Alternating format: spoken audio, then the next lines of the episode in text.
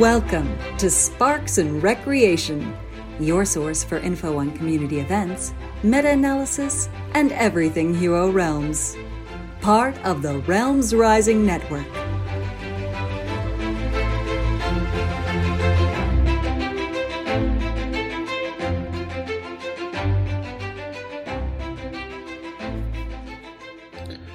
Heroes of the Realms, welcome back to your favorite tri weekly episodic podcast on your favorite digital fantasy themed deck builder, Hero Realms.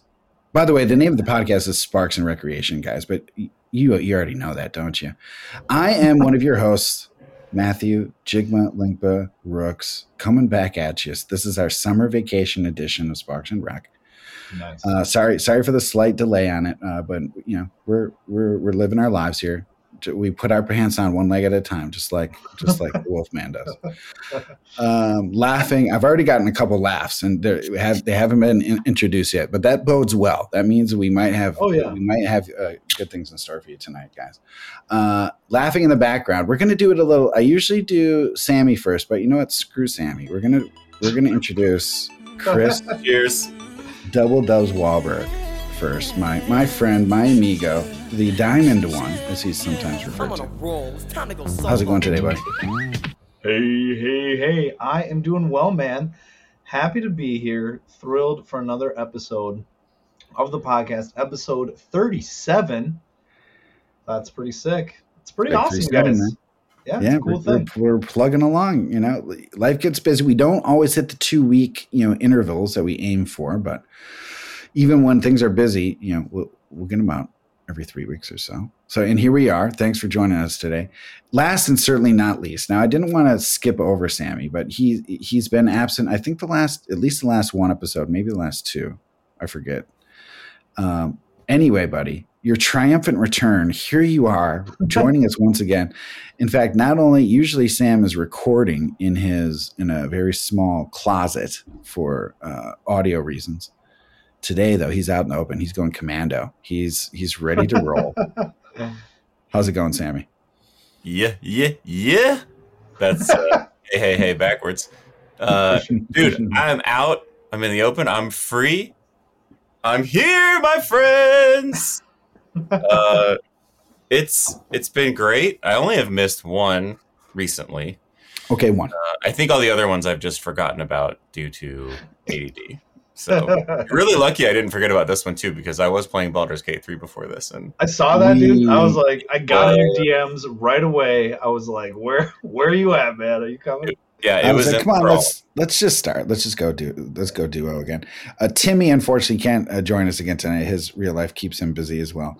You know, it's just busy is all all can do right now, guys. is, But yeah. um, um, and I haven't been playing as much like religious levels of uh, Hero Realms as I Mm. have in the past. But I'm still still definitely playing here, there, and trying out all the new stuff. I'm looking forward to Mhm. talk about all of the new things we do have to talk about. And goodness gracious, we do have a lot of stuff to talk about, don't we?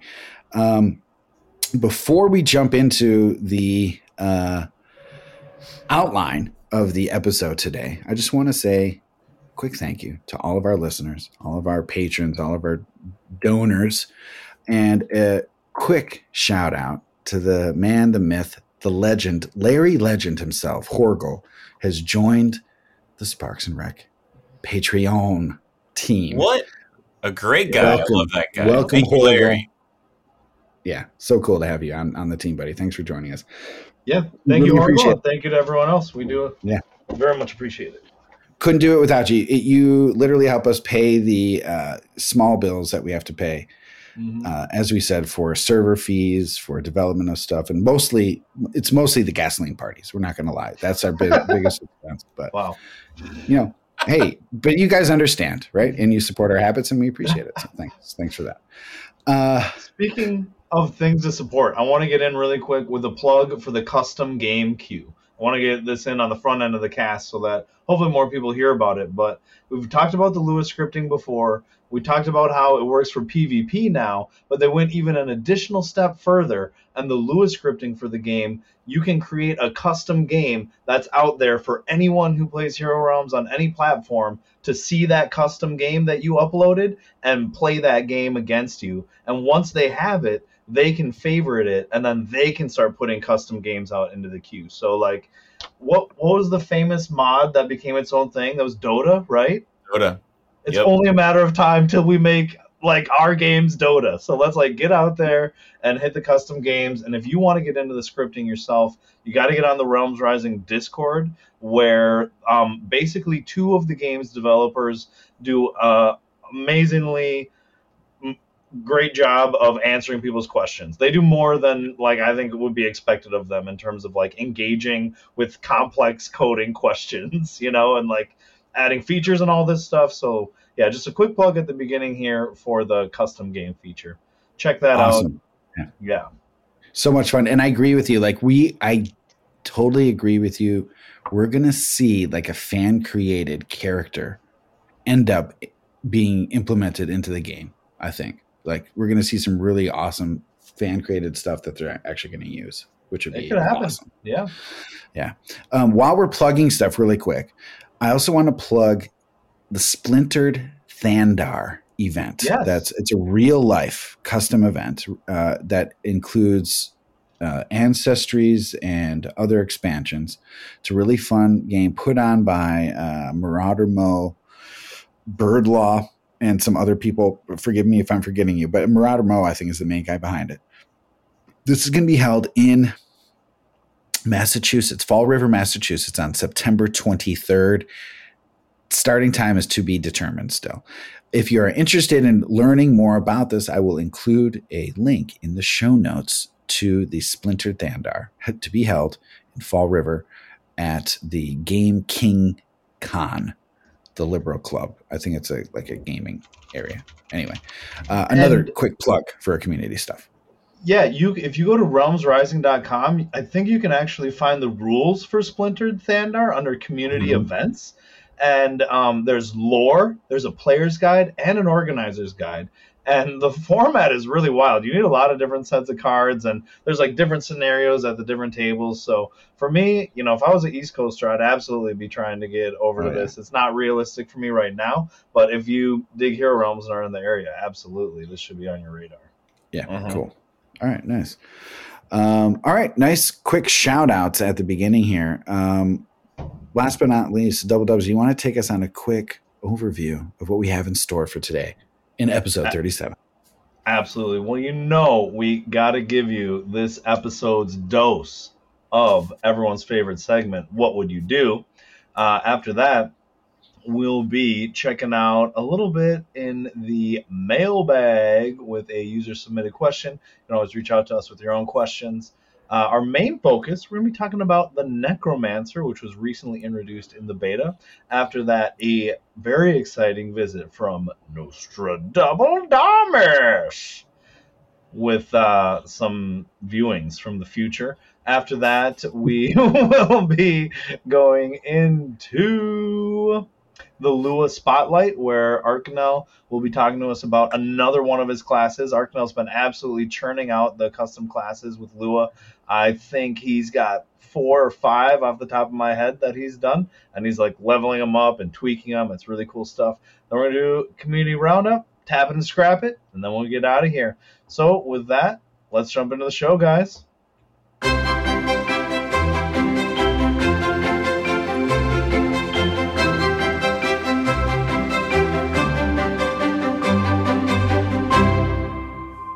What would you say you do here? All right, everybody, welcome to What Would You Do, submitted by Peter Panic 74. Note that if you would like to submit your own What Would You Do scenario, you can reach out to anyone on the cast in the DMs. Let us know um, that you're interested in having this on the show. We need the screenshot of the full field, your deck and discard, your enemy's deck and discard, and then ideally the menu screen that comes up in games so that we know what turn and what level it is. So send us the screenshots, let us know, and you can get in, and it'll be featured in the Discord later so people can weigh in. Uh, moving on to the scenario itself.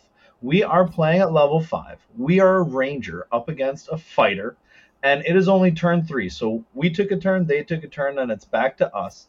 On our turn, we got a death touch.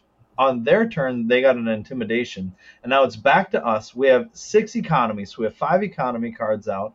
On the row is a very damage stacked series of actions Elven Curse, Command, Cult Priest, Wolf Form, and Life Drain. So the question is what would you do?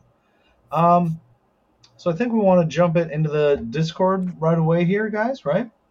Yeah. Let's see what the Discord had to say first. Okay, so say, my friend, hopping over that way. Um, in our voting system, unanimously, we are going with the life drain. And uh, up first is Filterphobe giving his reasoning on the life drain, saying your opponent probably gets command next turn or Elven Curse if they miss with they draw with their ability because they have uh, axe that they're going to be drawing with. Regardless of whatever your opponent gets, you get one of the good cards next turn with Headshot, and you will win the damage race.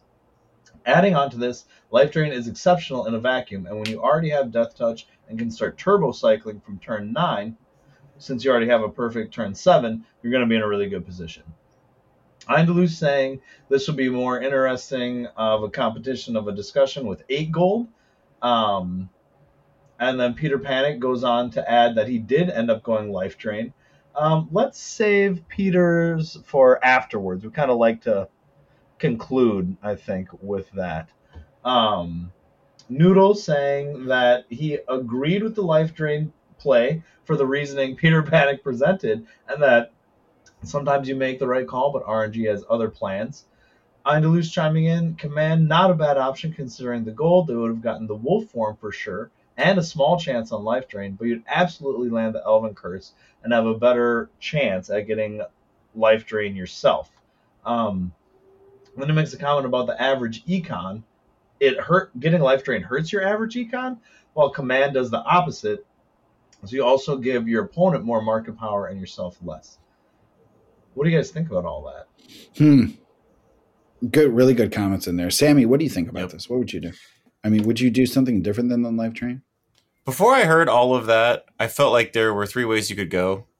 Uh, with Ranger versus Fighter, it's always very tempting to get the heal and a draw. So I, am pretty torn with Command being an option. Um, mm there's a slight argument for the worst the worst thing there I think would be like to go curse and cult priest, but the rationale is that the fighter has really bad economy, so you're kind of taking the curse off their hands. And then at that point you're getting the cult priest because maybe you can pair it with the death touch to get a little bit of oomph. But I think life drain is the best.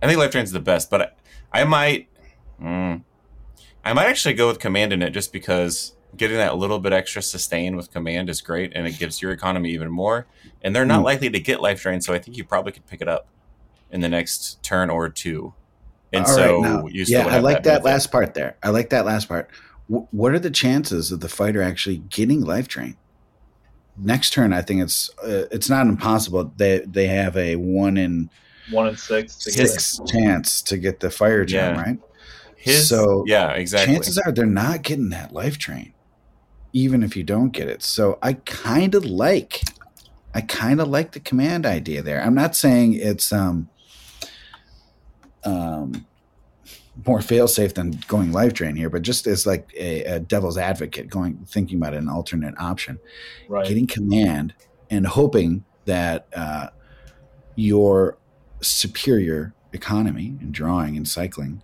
will get you life drain first. Right, anyway. like getting command helps you get the life drain, basically. Yeah, and it prolongs the game for you a little bit because, like Sammy said, it's going to heal you a little bit. And the Ranger loves draw cards, and command is the best draw card in the game, if not the best card in the game. at least for the cost performance aspect.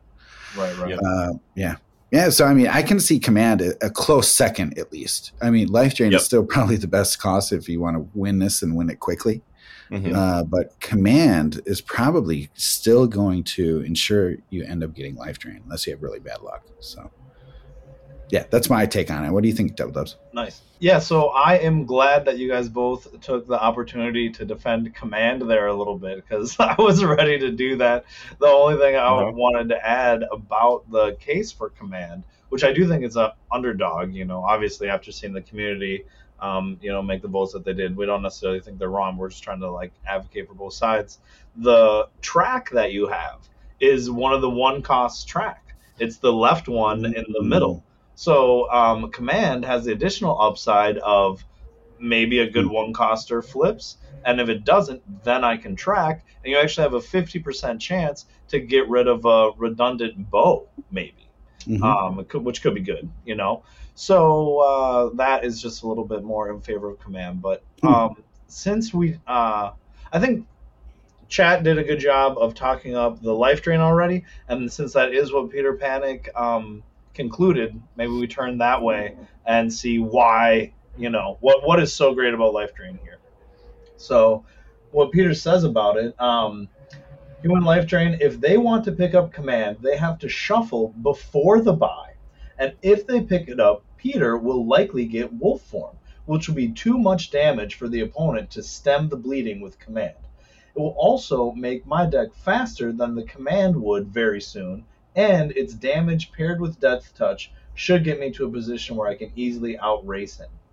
That being said, I lost the game. I picked up Life Drain, he picked up Command, but I could not afford the Wolf form on my next turn and never paired Death Touch and Life Drain. Rough. The game, the game got really close, but I still think that Life Drain was likely the best buy. But with Ooh. one and three to draw gold and a half chance to worsen your next hand, I'm not sure I'd headshot here as well to take the risk for getting spark.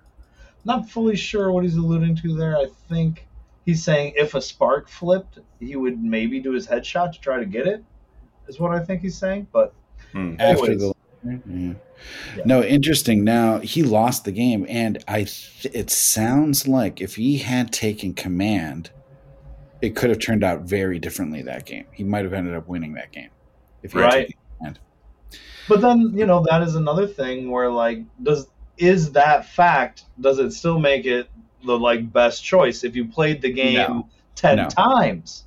Like he's probably you going to win it game- most times yeah he Yeah, just had bad Yeah. he had bad draw luck he it sounds like he had bad shuffle uh, R- rng but Yep. if he had the command chances are the the uh, the fighter's not going to be able to buy anything. The fighter's probably going to get the curse, you know, or maybe the wolf form. Oh no, He was they, they pretty- might get the yeah. wolf form, but Yeah, yeah, he was pretty Yep. good odds to hit the wolf form. He would have gotten the wolf form because we know they got the command. But anyways, Yeah, Yeah. Yeah, you're probably going to yeah, go. good stuff.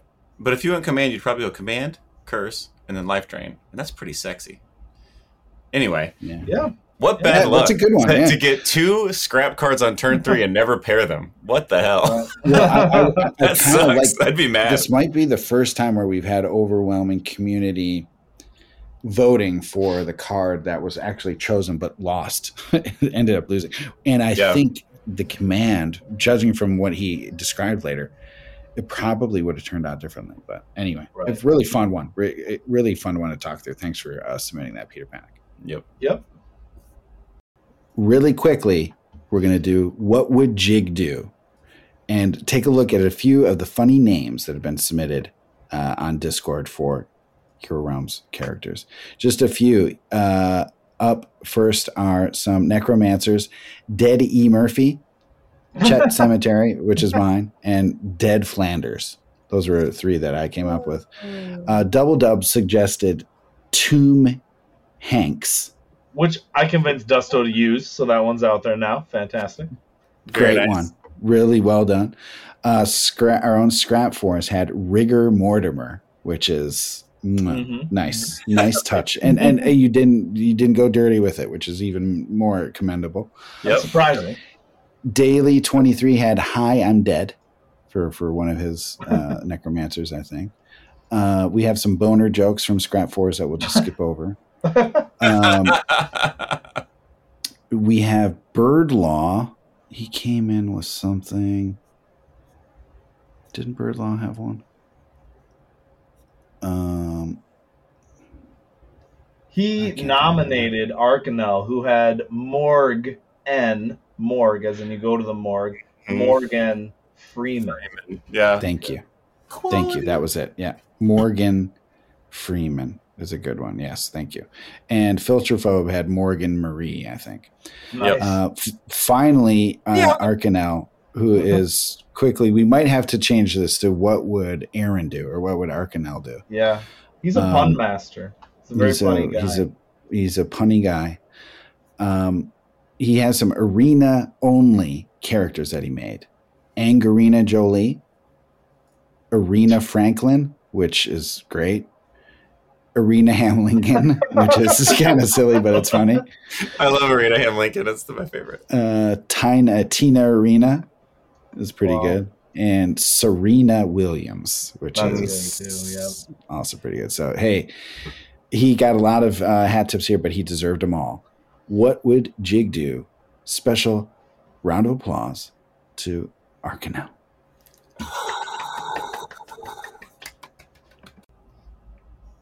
All right, guys, let's keep them rolling along. Up next, we got a very short but sweet mailbag.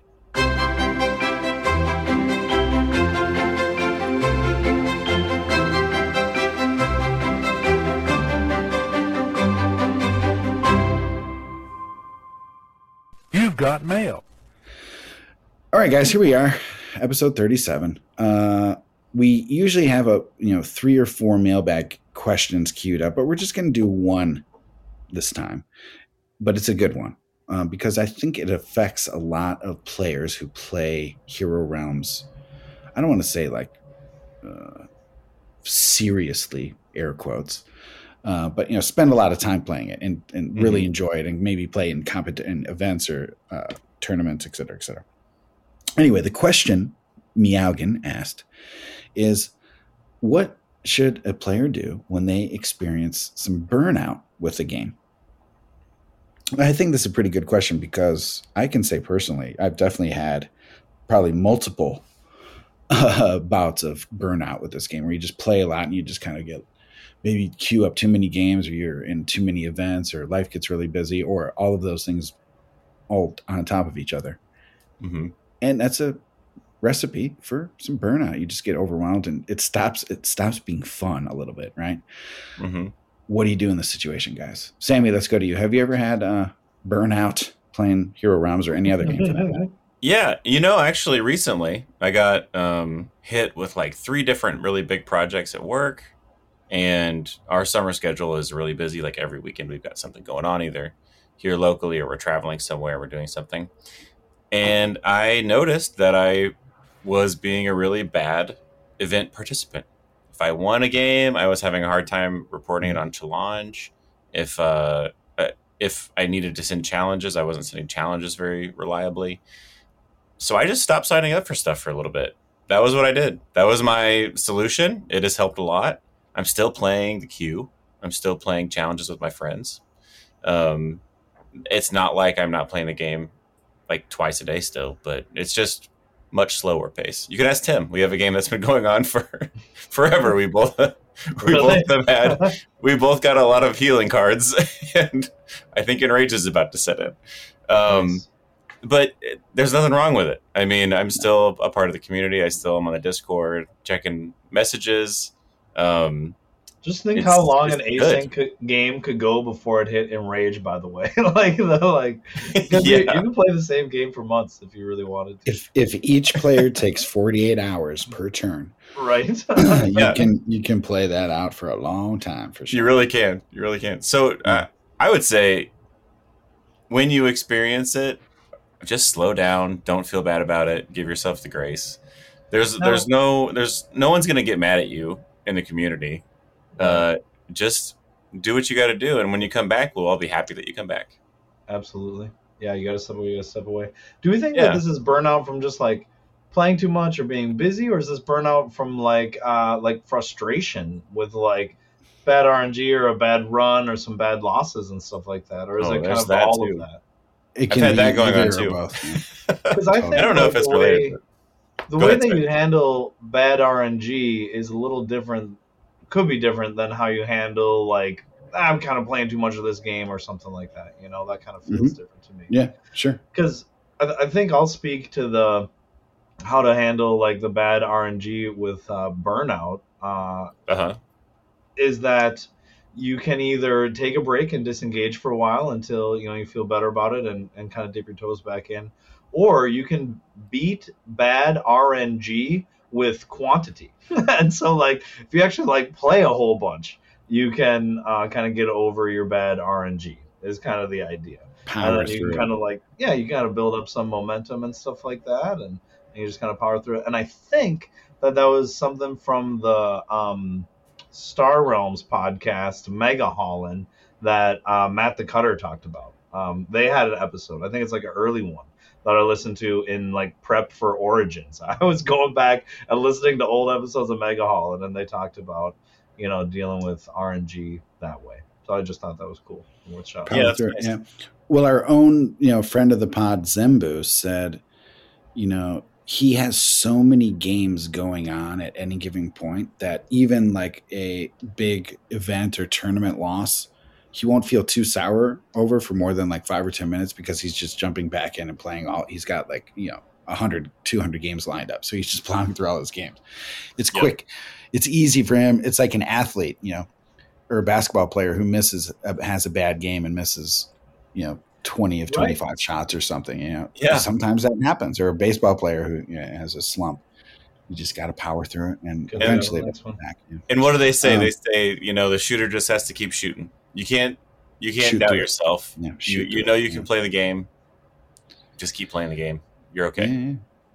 Now I will say this: like um, burnout. Now Double Dubs made the astute point of saying, you know, it's different if you've had if you've had a string of bad luck, nothing's going your way, and you're just kind of fed up, and you're just kind of irritated and frustrated. And then there's you're really busy with life, or you've just got too many games, or you're just you just took on too much to, that you can handle at that point, or whatever, right?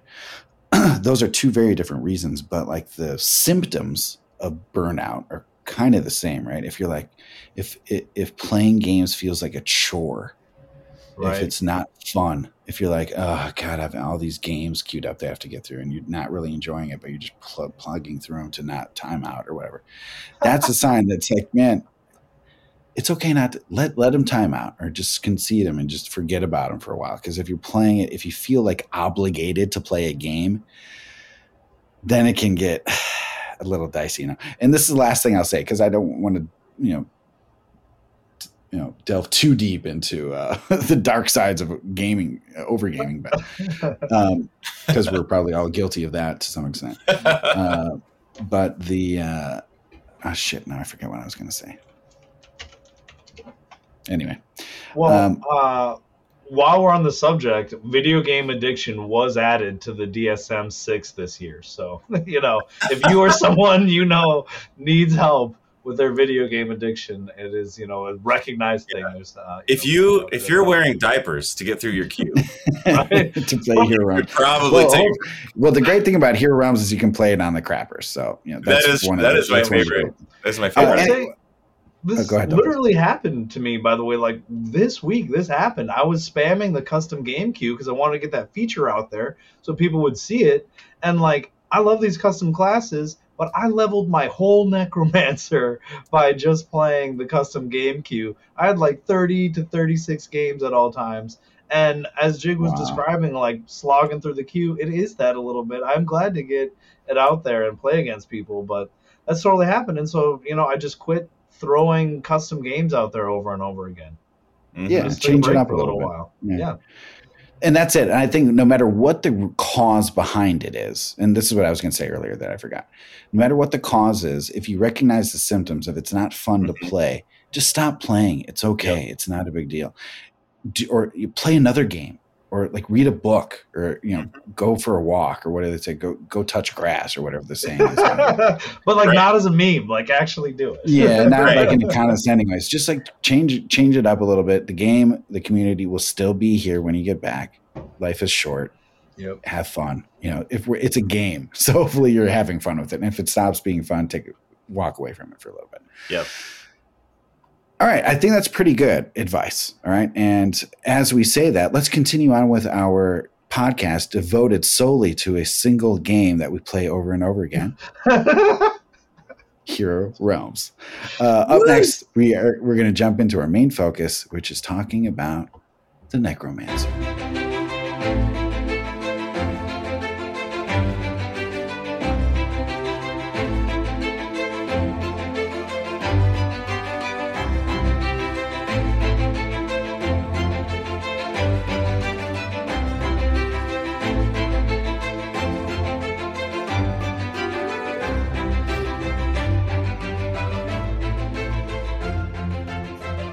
All right, everybody, here we are. Uh, it's Necromantastic. That's right. The Necromancer has dropped in uh, the beta version of the digital game. And holy cow, it's very different. It plays different than a lot of the other classes. It's a lot of fun to play. Uh, it probably has some balancing to be done, uh, but we're here to talk about it in its beautiful beta glory. Um, what do you guys think? Uh, well, we will talk about impressions of the Necromancer, but what do you guys think about like the overview of the Necro? Like, what? How does the Necromancer play? One of you guys want to take this and give us a kind of the Necro in broad strokes? Yeah, so I've been enjoying it. You know, as you talked about like a play style, really each of the new classes has a way of feeling like very its own. And that's a strength of Hero Realms overall, I would say. Like all the classes have a unique playstyle to them. And the Necromancer is really no exception. You are going wide with weak skeletons, basically, is kind of the strategy most people are going with out of the gates here. You could like maybe try to build um, in some different directions with it, but uh, that's really what it's about. And the the kit's very focused around that. It's super fun. It changes how you value some of the cards in the market, which I think is really cool. We have mm-hmm. made all the memes and jokes about Tithe Priest, but like Tithe Priest is a respectable necromancer card in some situations. You don't always want it because it's like a defensive card and it gains you a lot of life. But if you're in a position where like you have the scrap advantage and you can take Tithe Priest and you can, you know, scrap plus life gain, that's a formula for success in Hero Realms. and Tithe Priest is an avenue to that in Necromancer that is like viable. So that's cool. Close ranks is sick. Uh, Light the Way is sick. All the things that say for each champion you control, do the thing. Like it's good. The Trap Masters that were not very exciting before, all of a sudden they're spiking for huge damage in the Necro Mirror. So again, for me, Hero Realms is all about like analyzing the cards in new contexts, and Necromancer has that in spades. Um, I'll kind of pause there. I have one thing kind of negative I want to say about the Necromancer that's not necessarily power level related, but I did kind of say a bunch there, so I'll give you guys a chance to jump in with anything. Yeah, I just want to say, man, all this new content is making my bones rise, guys. I like oh, if there's something if there's something that's gonna fight burnout, it's Wise Wizard Games releasing ancestries, necromancers, all this stuff. yeah. It's fantastic. Um, I haven't got a chance to get up too high, but all the stuff you said, Dubs, is extremely on point. Thank you for those awesome insights.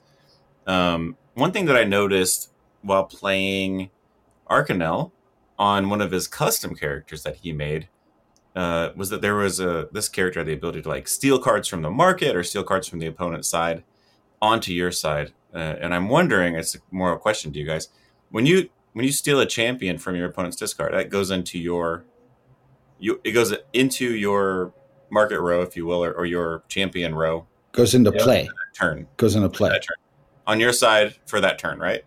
Yep. and so so You're that talking about the, you the keep it- necromancer. Yeah, the necromancer The ability. ability. you're talking about. Yeah. Yes, Mhm. yeah. yeah. It, so it goes over to you, and then once it's stunned, it goes back to them, right? Yep. Okay. One really awesome new mechanic I didn't even think about and never even thought about was doing that to get other to, to unlock other faction bonuses you might have in your hand.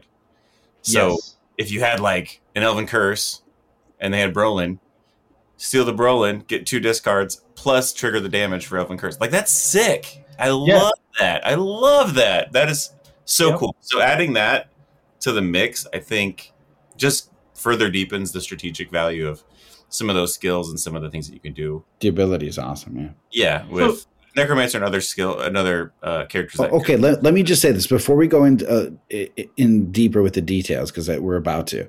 I just Yeah. want to say, like, the necromancer feels like a freaking necromancer, doesn't it? Yeah. Like the way it Yeah. plays, the strategy that you use, the cards, like they nailed it. It really feels like a necromancer. It's awesome. You're you're raising skeletons.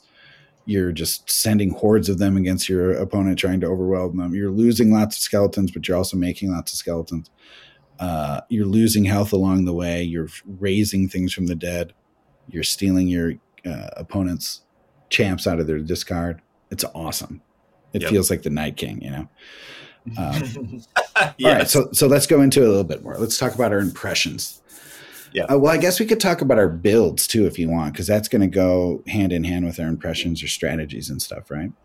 Um, Yeah. Double Dubs. Go go ahead. Take us take us where you will with okay. this conversation. Okay. Yeah. So uh, my necromancer, Bone Apple Tea. All right, that's uh, what we got. Uh, Good name, oh by the way. no, he lost the game. Sorry, I'm pulling this up, uh, and it's telling me we didn't win that one. Okay, so the skill is you're going to be putting out skeletons with it. I have the one where it's two gold, and you use the skill. You lose one health. You put two skeleton servant tokens into Mhm. play, and Mhm. your skeletons get plus one defense until your next turn. So you Mhm. get two skellies, and you So buff good. all your skellies. Yeah. And Yep. they're they do one damage and they have one defense by themselves. So now they would do one damage and have two defense. For my armor, I went with the Plague Belt. It has a threshold of 30 hit points, and you transform a skeleton servant token into a skeleton warrior token, which those I believe have two damage and are guards and have two defense. Wait, wait, double dubs. Did you get the plague belt or the plague belt? Plague, plague, look, plague, plague, plague. plague, That's plague. like plague, plague There you belt. go. plague. Okay, Plague. that's the one I have. Like like the black plague. Say it like you say magazine. It's a plague. Mag magazine. yeah, exactly. It's pronounced like magazine. magazine. Okay. Okay. sorry. I don't want to derail it too much, but I had to plague. The plague belt is fantastic. It's like it's it's it's not the capital of the Czech the Czech Republic, buddy. It's it's not Prague. Okay, it's it's it's, Hmm. All right. All right. folks. it's a disease Okay. that spreads and kills people. Okay, So a pestilence, a pestilence, if you will. It's very necromancery. here's the ability I went with. I went with empty graves. Put up to three champions that were stunned since your last turn from any discard piles into play. Lose health equal to the highest cost among Ooh. them as they leave play. Put them back into their discard piles. So this one lets you, if I can get two out of your discard and one out of mine, or vice versa, or three and zero, however you want to mix it up, but you get three champions. Um, and the artwork has three zombies in it, which is totally awesome. I think they're actually probably cards in the game if I took a minute to figure it out. Because I think the one is Man at Arms. But, anyways, um, we'll see if anyone can figure that out from the artwork. That's that's pretty sweet.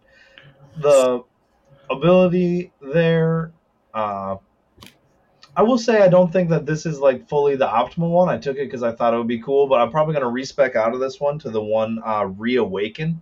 Do you have that one, Yeah. Jig? That's that's what I have. Yeah. So All right, here- Reawaken. Go ahead. Yeah, well, here I'll go through. Well, um, okay, I'll go through mine, and then I'll talk about my upgrades too, and then because I'm guessing we probably have the same ones.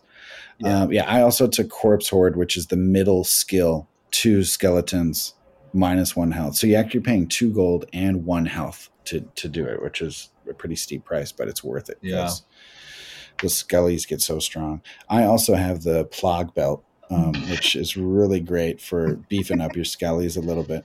I took Reawaken for my ability because this is a ability that lets you take any champion that was stunned since last turn, put it into play. You gain health equal to its cost, and your opponent loses health equal to its cost. and then it goes back to uh, their discard after after it's stunned.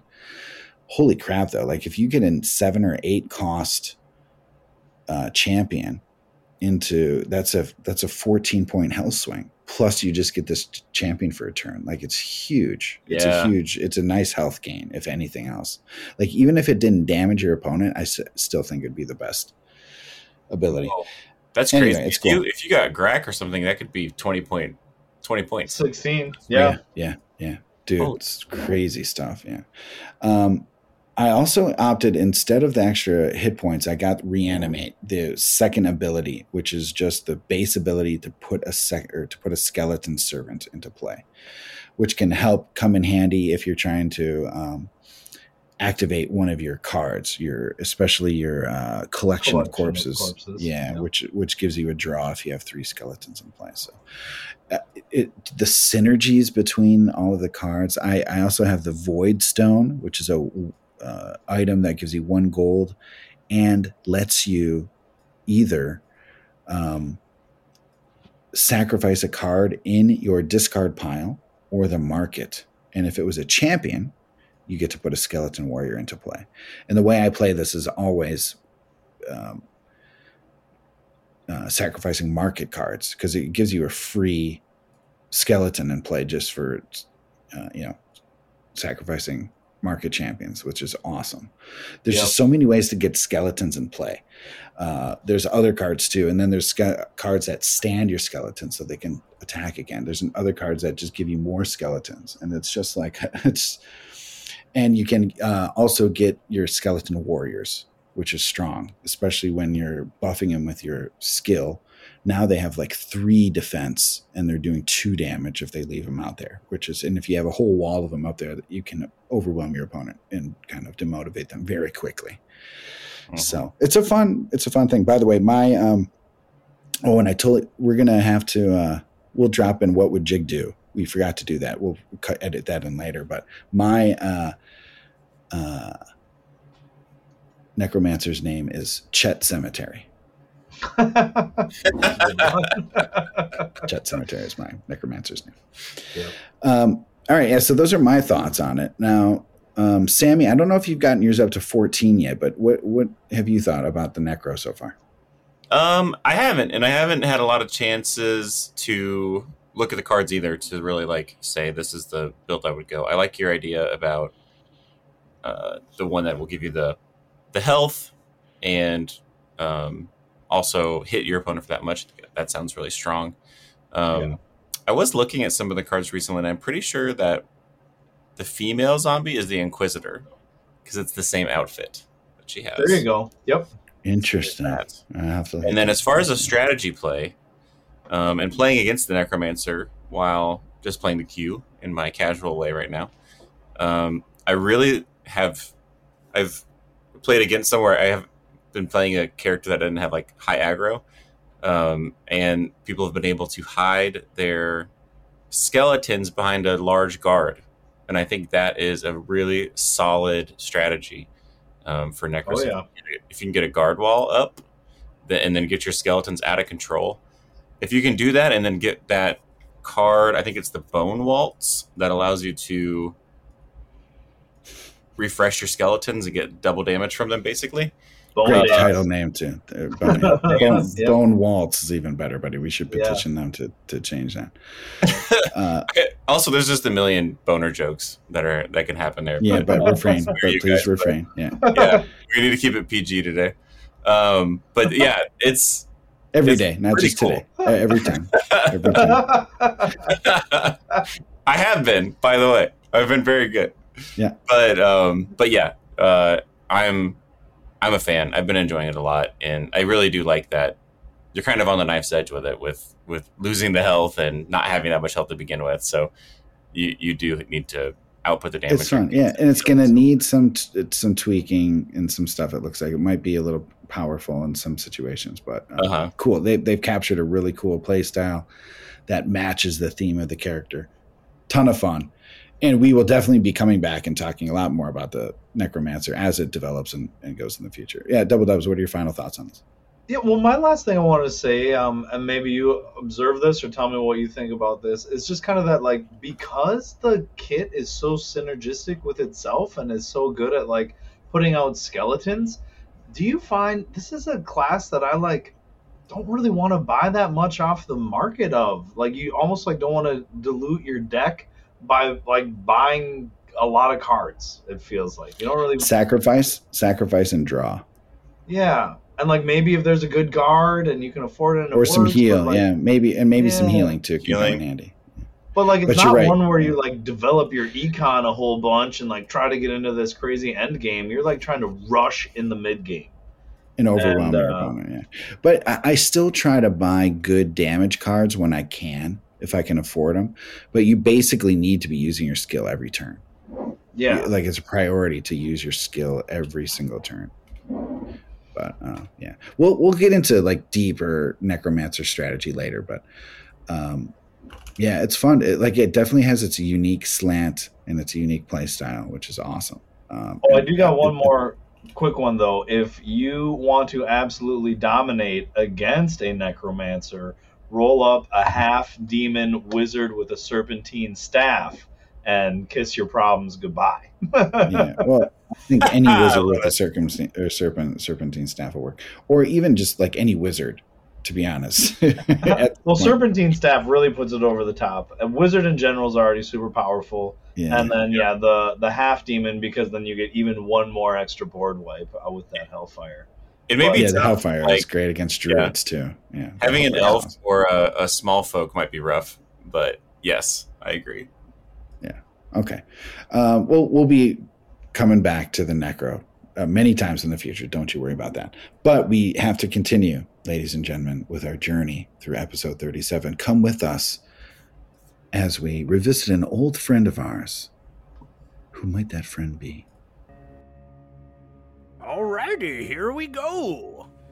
Greetings, it is I, Nostradamus, a wizard with glimpses of the future of Thandar. Stay a while and listen.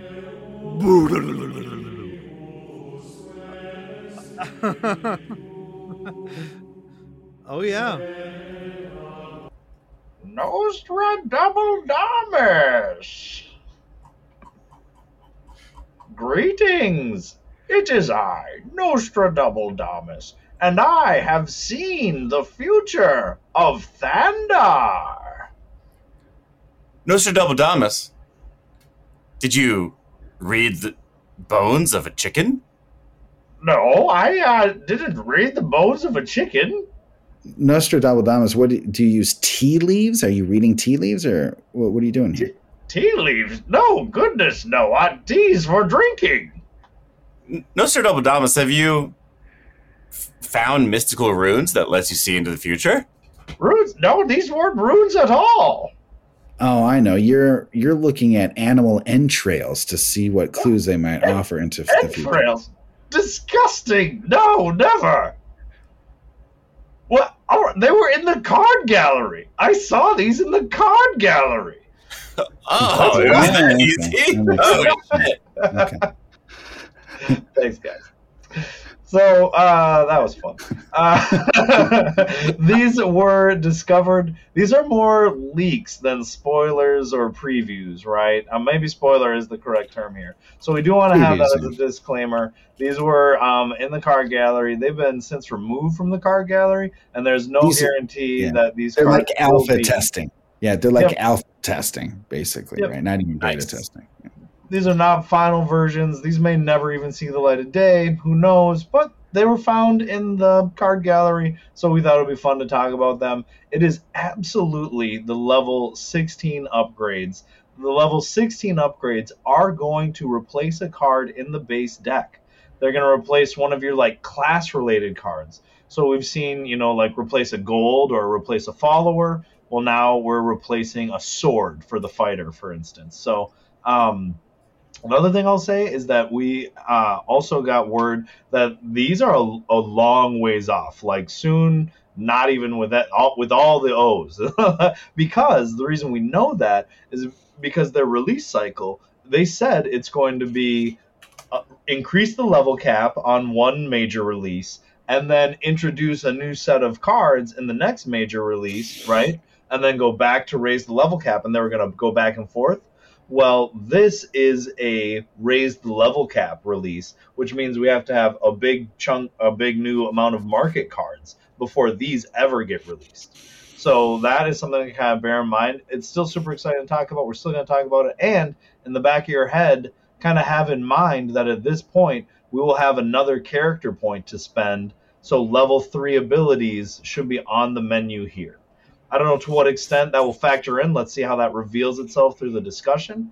Um, we have the level 16 items for fighter, wizard, cleric, ranger, thief, barbarian, and alchemist, and druid.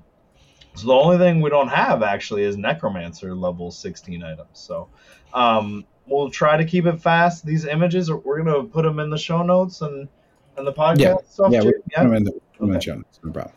So um, let's just uh, go around and we'll do two at a time for each class, and I'll kick it off with fighter here. The fighter is replacing the longsword with either the lightning longsword or the flaming longsword. Lightning one is going to do three damage and say the next time you stun a champion this turn, draw a card. Flaming longsword is four damage and deal one damage to each opposing champion. So we got flaming, with definitely a lot of DPS potential, and Lightning with some card draw potential. Any thoughts on these uh, fighter ones, guys? I mean, they're cool, but the let's not. I guess we can't talk too much about the fighter because we go always go into the same routines about how it needs some redesign here. But um, they're pretty cool. I mean, the, the Yeah, artwork is awesome on these. Yeah, the artwork is incredible. Absolutely. This is not like this shows that they are not trending towards a redesign. Is something that we can kind of infer from this. They're They're you know, doubling down. It, Yeah. yep, the same. Yeah, I'd say that's true. I like the lightning light, light longsword better. I think the draw is always worth more. Um, But it's conditional draw you might miss on, and flaming is guaranteed more damage with a higher damage ceiling. So I think classic fighter strategy, we're gonna see the meta be flaming longsword with Yep. you know oh, that's a good point. I didn't realize it was conditional. I thought you Yeah, would. it's only if you stun a champion, so Yeah, in that case, it's probably really good for. it's not great. I'll say when I first read these, I didn't realize which class went with which, and I read the thief one, uh, which we'll get to later, and I was like, oh, I wish the thief one was the fighter one. I was hoping it'd be the fighter one, because I think there's a, one of the thief upgrades that would make sense. Yeah, be for the sometimes that happens. Yeah. But uh, yeah, it's not. So uh, let's move on to the next one. Gotta have Jig do the wizard one for us, please. Will you uh, take it away? Okay, so the first one is a wizened familiar, which is an, a cat upgrade, cat familiar upgrade. It changes your familiar to a two guard, or sorry, two defense non guard champion. That gives you one damage, one gold, and one healing when you. So it's not it, or. cool. It's it's No, it's and. all. Yep. Yeah, so I guess the, the defense is actually the same because the original cat was two also, but Mhm. this gives you all three things, which is pretty awesome. Uh, the other choice you're going to have with the familiar is the fat cat or uh, chonk chonkers. I think Tim, Tim calls them. Chonkers. This is the content familiar. It has four defense, and it gives you one damage or one gold or one healing. So it's the same as the early. It just has two extra defense. So it's kind of a cool way to let your cat stick around a little bit longer.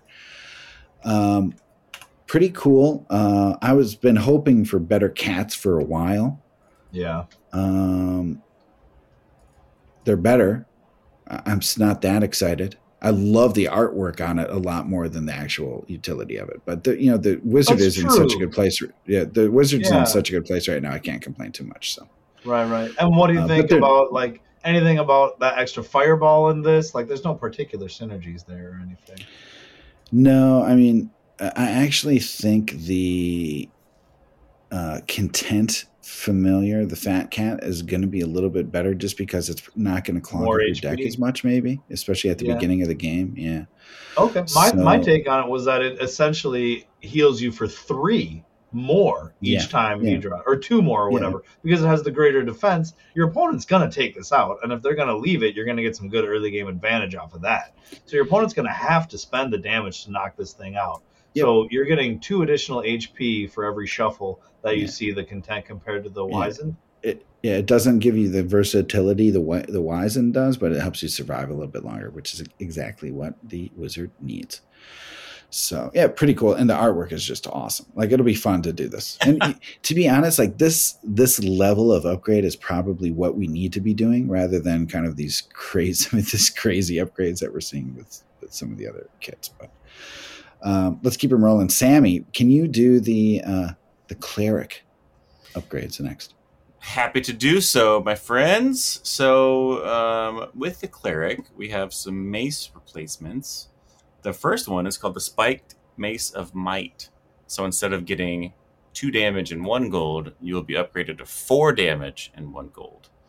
Uh, and the other option would be the Spiked Mace of Healing, which is going to be two damage, one gold, and four healing.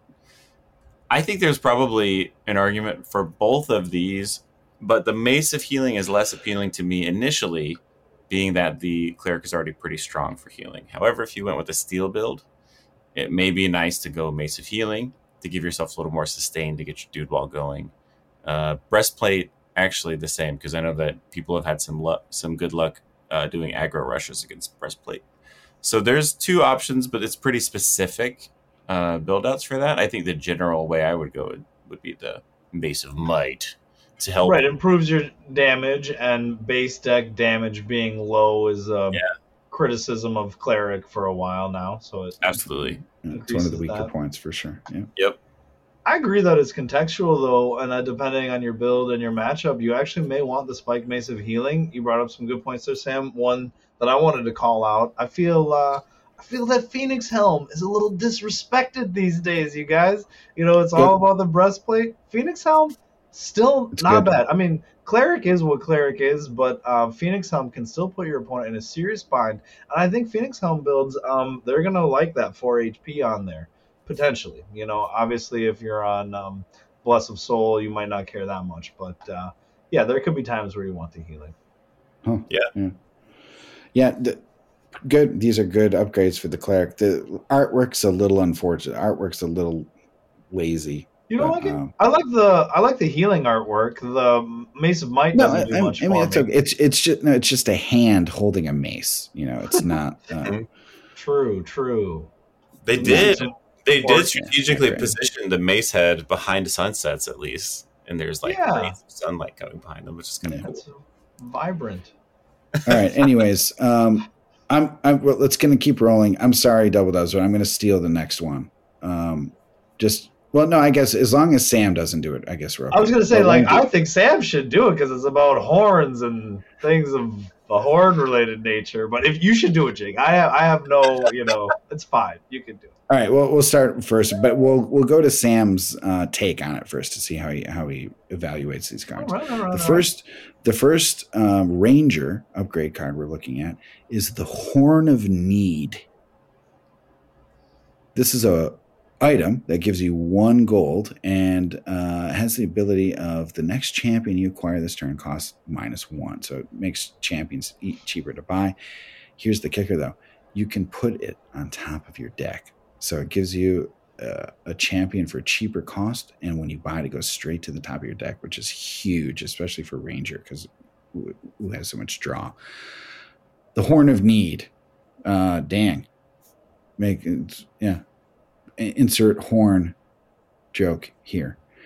Next, we have the Horn of Command. Horn of Command doesn't sound quite as sultry as the Horn of Need. No. Um, this is also an item that gives you one gold. The next champion you acquire this turn costs minus two, which is Mhm. pretty good. So it's actually it's giving you one econ and two discounts. So it's effectively giving you three gold to, if you spend it on a champion. Uh, no top decking with this though. Holy cow! These are both really good cards for the ranger. It seems like to me. Um, Sammy, we're going to you first. What do you think about the horns? Well, let me just first start by saying I want to blow a horn when I look at these. Oh, oh, oh! They got the look. Nice. They make me think of, you know, some of the classic scenes in Lord of the Rings or even um, Game of Thrones, where there are some pretty epic magical horns. Uh, I like the art a lot. I think it's really cool. Uh, I, to me, it it's tough. Horn of Command, I think, is going to give you some really good early game buys. Uh, but I think mid game, late game, Horn of Need is going to be way stronger. So I'm a little conflicted, but I think if I had to pick between these two, I would probably go to the Horn of Need as my first grab because I think you can a lot of times organize your deck in a way that you are getting a decent amount of econ early, and so getting that minus one will help still, uh, and then you can top deck like top deck a eight gold champion, and that Yeah.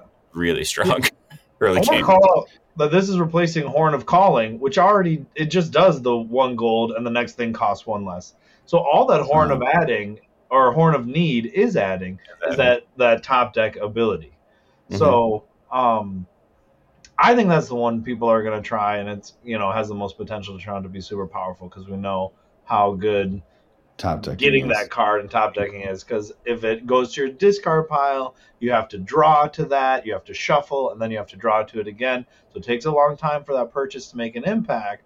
So Horn of Need, your purchase makes an immediate impact. It could even be on the current turn with how much drawing Ranger has. So the one extra econ, not enough temptation from Horn of Command. Um, you know, to the the tempo advantage that you get out of Horn of Need outweighs the econ advantage of Horn of Command, probably. Probably, yeah. I mean, you. I can think of situations where the horn of command is going to get you that eight coster on maybe your first Yeah. turn without without having to spend your your snapshot or whatever. But um, That's true. Yeah, horn of need. It, it might help early, earlier, you know, early game starts acceleration, but um, the mid game, lower game stuff is going to be harder to do. Um, all right, good stuff. Do you guys have any final thoughts on the uh, ranger upgrades here? No, excited to see them. I like these better than the level 13 Ranger upgrades. Agreed. Yeah, I think I they're I agree they're you. pretty exciting and, and going to be very interesting. So Yeah. give me some horns, you horn dogs. All right. Well, All I'm right, gonna Dubs, take, take us. Yeah, take us to to the the alchemist uh, upgrades. Oh, thief. Sorry. Yeah. Um, we got the Ruby getting replaced, which I actually thought was a really interesting card to get replaced. I would not have expected them to have you replace a Ruby in your deck. Um, and I'm assuming it does, right? Wouldn't you guys agree that the sharpened Ruby is replacing a Ruby and not a gold, right? Yeah. You would think. Yeah. Anyways, um, so sharpened ruby. This is the one I wanted to be a fighter card when I saw it. It adds two gold and it says stun target champion. So it's like on flavor for a fighter that you would stun a champion with this thing, and For a sacrifice ability. econ.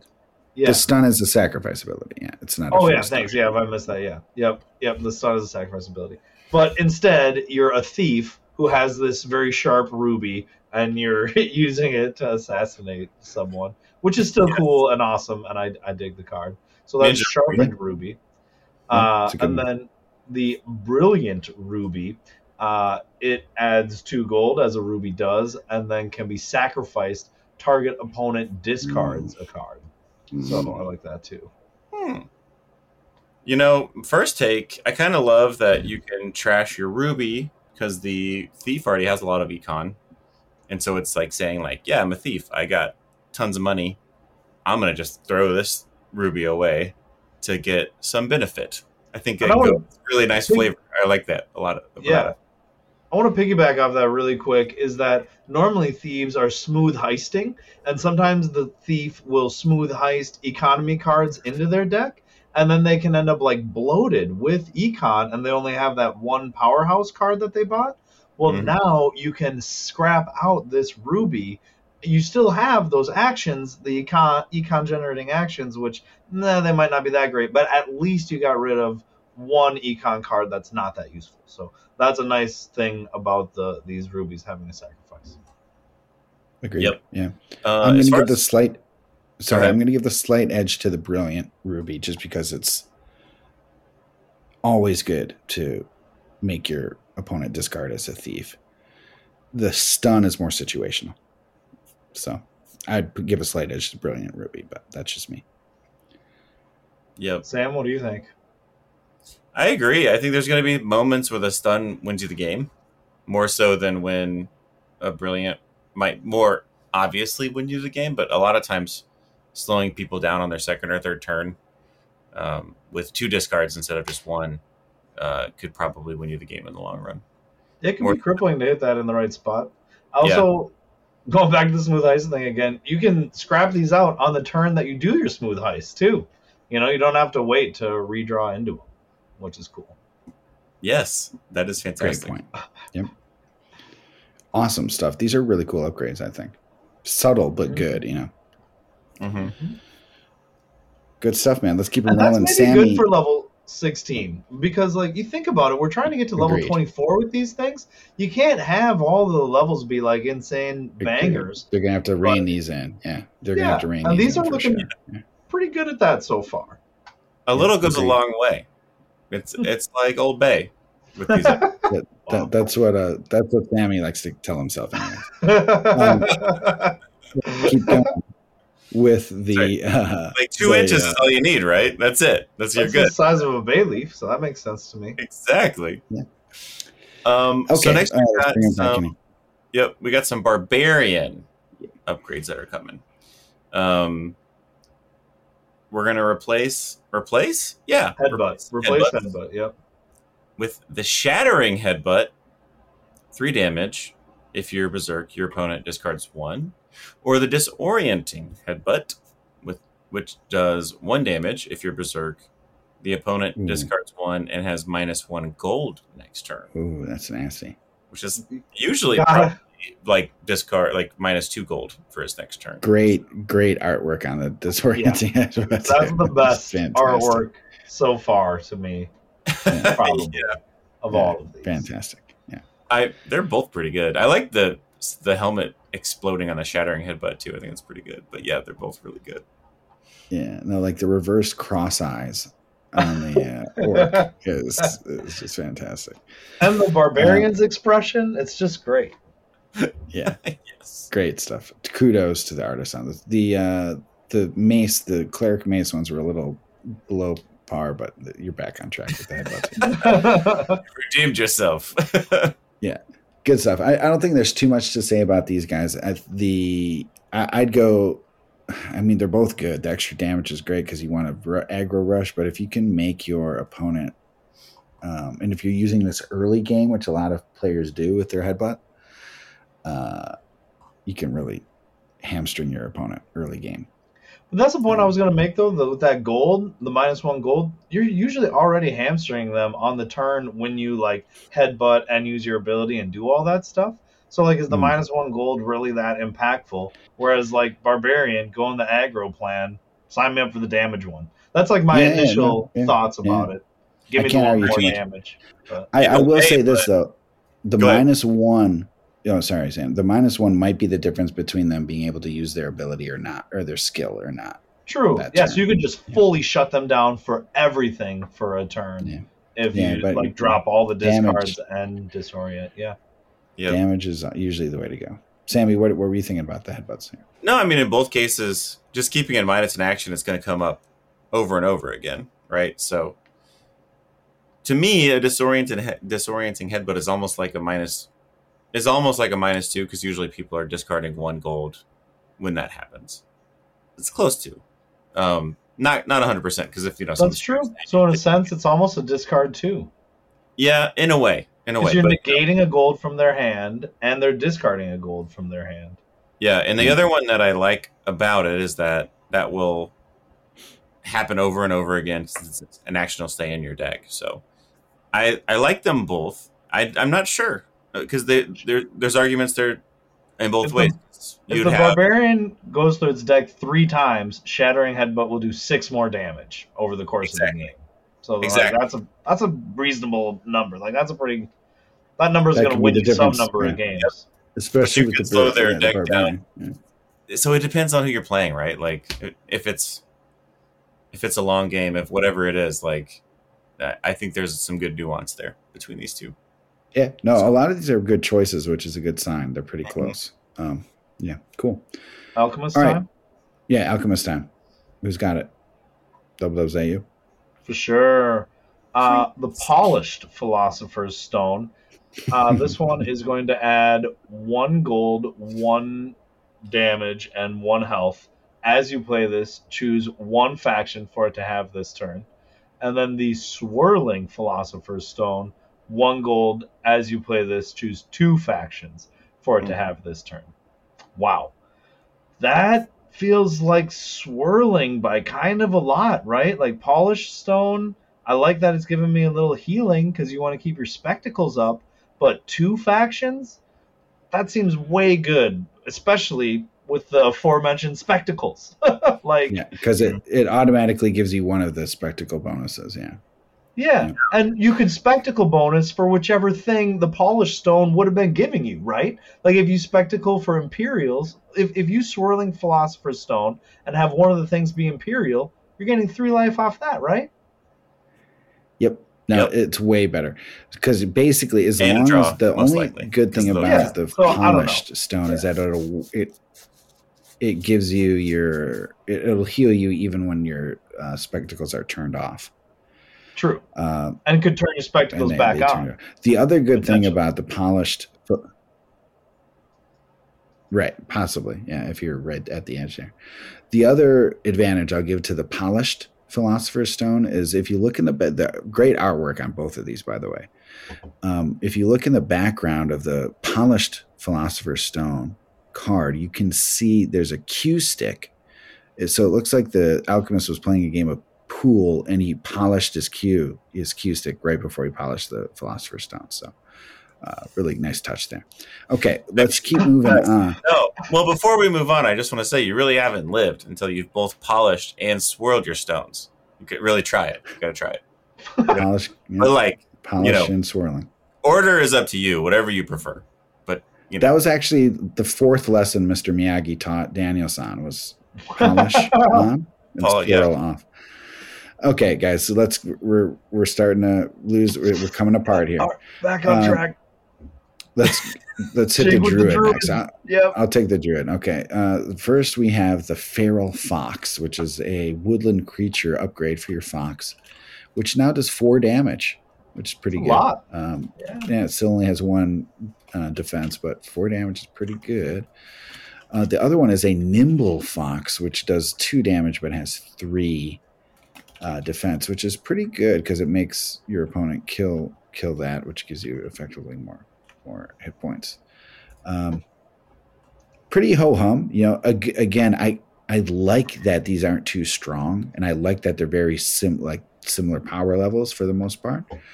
Um, I think I kind of like the feral fox better just because it's more damage, but that's just me. What do you guys think about the uh, the foxes here? Foxy Neither of these choices are like very compelling. They're both a little underwhelming to me. I know we just talked about how like, oh, it's good. They don't all have to be bangers, but like to me, they're just like tweaking the knob here in one spot and tweaking the knob there in one spot. I don't know. I don't know what else you would do. It's fine. I want to see a squirrel upgrade. That's what I want. I want to see the hedgehog upgrade. Man. Come on, Give me some- yeah, murder No, hedgehog. the that's fine. hedgehog The is murder hedgehog. Remember the Yeah. murder hedgehog? That was right. such- That's what that's what the people want. We don't want the fox. Yeah. I The- this one I think is going to be sort of build dependent. Like if I had the if I had the uh, skill is two gold, skill is two gold. If I had the skill that gave me four health, Or yeah, I probably would go feral fox for sure because I'm already getting the health. If I didn't, maybe I'd go nimble fox to give me a little little more sustain. Um, but it's hard to tell. The nimble fox the is fox, very the cute. extra. Yeah, it's very yeah, cute. yeah. Nimble fox. is. The It feral on the fox. cute factor. Mm, Yeah, I, mean, it is like the art on the feral better though, you do. because it's feral, but it doesn't look that intimidating. Uh-huh. Um, His head looks kind of weird to me, but that's fine. All right, that's. I think that's it, my friends. Shall we wrap the that segment? is it. Yeah, Great, great stuff. Fun stuff to look forward to. And it's a yeah. good sign that, again, these are kind of incremental upgrades that replace older ones and make them a little bit better, but not too much better. So that's kind of, they're very, it's cool because they're, the choices between them are really close, uh, which yeah. is a good sign. Uh, yeah, cool stuff, man. Really looking forward to see how those. And again, one last uh, D disclaimer: uh, those are alpha level stuff, so there's a very high chance that they might change by the time yep. they actually hit the game. But cool to see where they're where they're at right now. Yep. All right, guys, so let's wrap it up and move into a special edition of Lua Spotlight, where we have Aarkenell's Apothecary.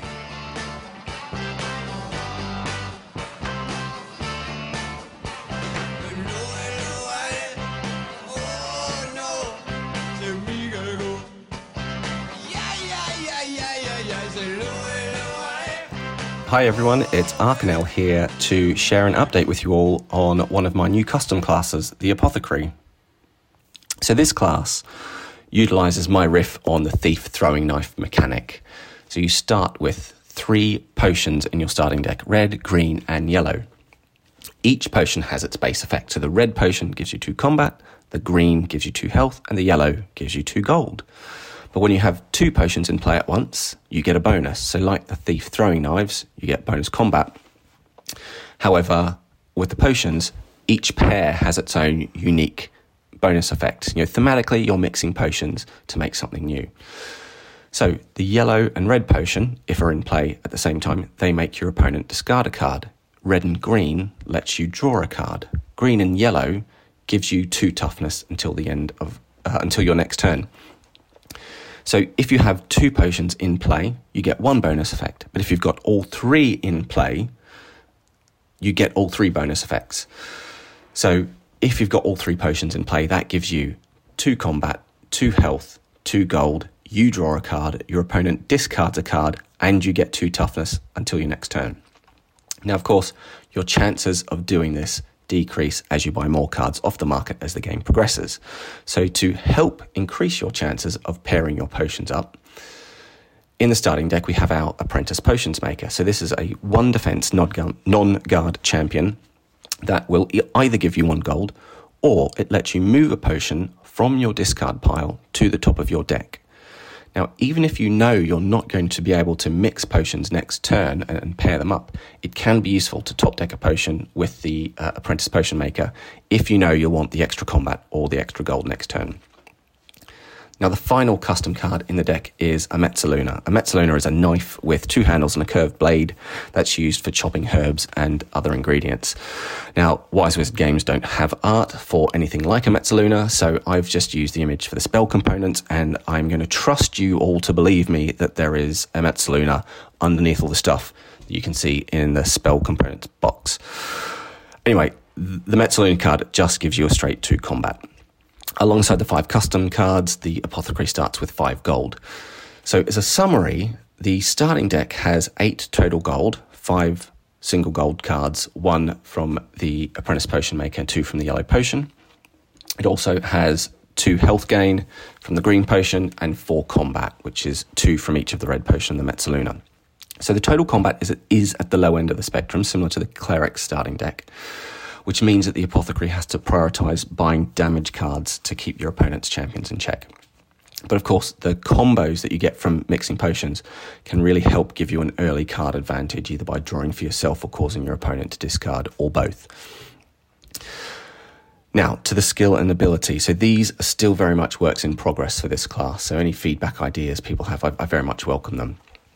So, the ability called Curious Brew is all about versatility. It's uh, uh, the ability, you use it once per game, you scrap it, and it's a choice of either five combat or six health or two gold. So, whilst I personally like the versatility, I've found personally I tend to well, I, I, always use it for the gold early on for a big purchase. I don't know how other people are using it. I don't review any of the games at this stage. I mean, I haven't paid that much attention to, to how other uh, people playing Apothecary tend to use it. But if if most people are doing the same and using it for the gold, then the ability probably needs to change. The skill, called Restorative Draft, Uh, for two gold once per turn, the skill allows you to take any champion or action of cost two or less and put it on top of your deck. So, note, it doesn't target items, whether that's gold, uh, weapons, uh, or or fire gems. So thematically, it's you giving a potion to a champion and bringing them back into battle sooner, or taking the potion for yourself so that you've got the energy to perform another action faster. So early feedback on the skill has been quite mixed. So a few people have said that they've found it a bit underwhelming, as targeting only a one or two cost card doesn't have that much impact on the game, um, especially when you can't target the fire gem to, to bring that back up for you, or target your other potions. Um, other people have said that it feels too powerful because uh, some people really value the top decking ability and they see that being able to top deck a card every turn, even if it's just a one or two coster, can have a really big impact on the game. So I guess to put, put it in context, by comparison, the Thief's Mask, you know, which only allows us to top deck at level 9 uh, and still only a, a card of 3 cost or less, it also gets shut off once your health gets below 35. So the apothecary being able to top deck at level 3, even if it does cost you 2 gold to do it, where the Thief's Mask is free, being able to do that every turn with no shot off could be too powerful. So as I said, the jury's out. Personally, I found it to, to be really fun and useful being able to you know, buy something like an Elven Gift and then top deck it straight away, or to you know, top deck an Intimidation and then draw it to take out a big champion, or set it up to combo with a Deception on my next turn if I know that I've, I've got that in my deck. I guess looking ahead, if I you know, get around to ever developing the class beyond level three, my intention would be that at higher levels you could target higher value cards. Uh, but in my mind, feels like it could be too powerful to have a skill where you pay two gold to top deck a card of you know six, seven, or eight cost. Um, being able to do that every turn seems way too powerful in my mind. Which is why I thought, you know, maybe for the max skill, top deck a four cost card might be okay, and work back from there to get the, the two cost value for the current skill. You know, I, I don't know. Um, it's still early days. You know, um, as with all these classes I've put together, I'm really open to feedback, positive, constructive, really open to people's ideas on how cards could be changed, improved thematically or mechanically, or, or ideas for higher level skills or abilities. I'm not a game designer, I'm not a programmer. I just had these ideas in my head months ago before I ever heard of Lua. Um, so when Lua did come out, I thought I'd have a tinker with it just to bring those, bring the ideas to life for my own amusement. Really, I never expected them to be balanced in the slightest, or or expected other people to be as interested in them as it turned out. So, you know, if you do play any of the games with or against the apothecary, please do go into it knowing that you know it's it's far from perfect, it's unbalanced. Um, but you know, once you've played a few games, see how it runs. You know, do send me a message on Discord with your ideas on how to improve it thematically or balance it mechanically. Otherwise, I just hope you have fun playing with it. And of course, if you're up for a game with it, if you don't have the script, send me a message on Discord and uh, and ask me to send you a challenge with it, and I will. Or if you've already got the script, just send me a challenge in game, uh, and uh, uh we'll give it a run through together. All right, great stuff. Um, Aarkenell, what an all star! He's a legend, literally a legend in his own literally. right, but he's also really active with this Lua character development. We just heard about his apothecary. I played personally have played it um, several times. It's a lot of fun. The the potions have some fun interactions. Um, it has its own flavor and its own style. Uh, if you want to check this out, uh, s- send us a challenge. If we get a random challenge, we will send an apothecary custom challenge back to you. So if you get it, uh, you'll know you know where it's coming from. Um, we'll also like um, give you details where you can learn more about the the class in the show yeah. notes.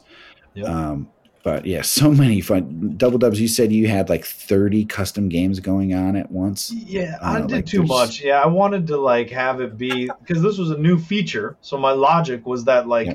people are going to see this new feature. If there's nothing there, the chances of them checking back again later like drops off a cliff. That's just my conjecture, but I kind of believe that's probably true.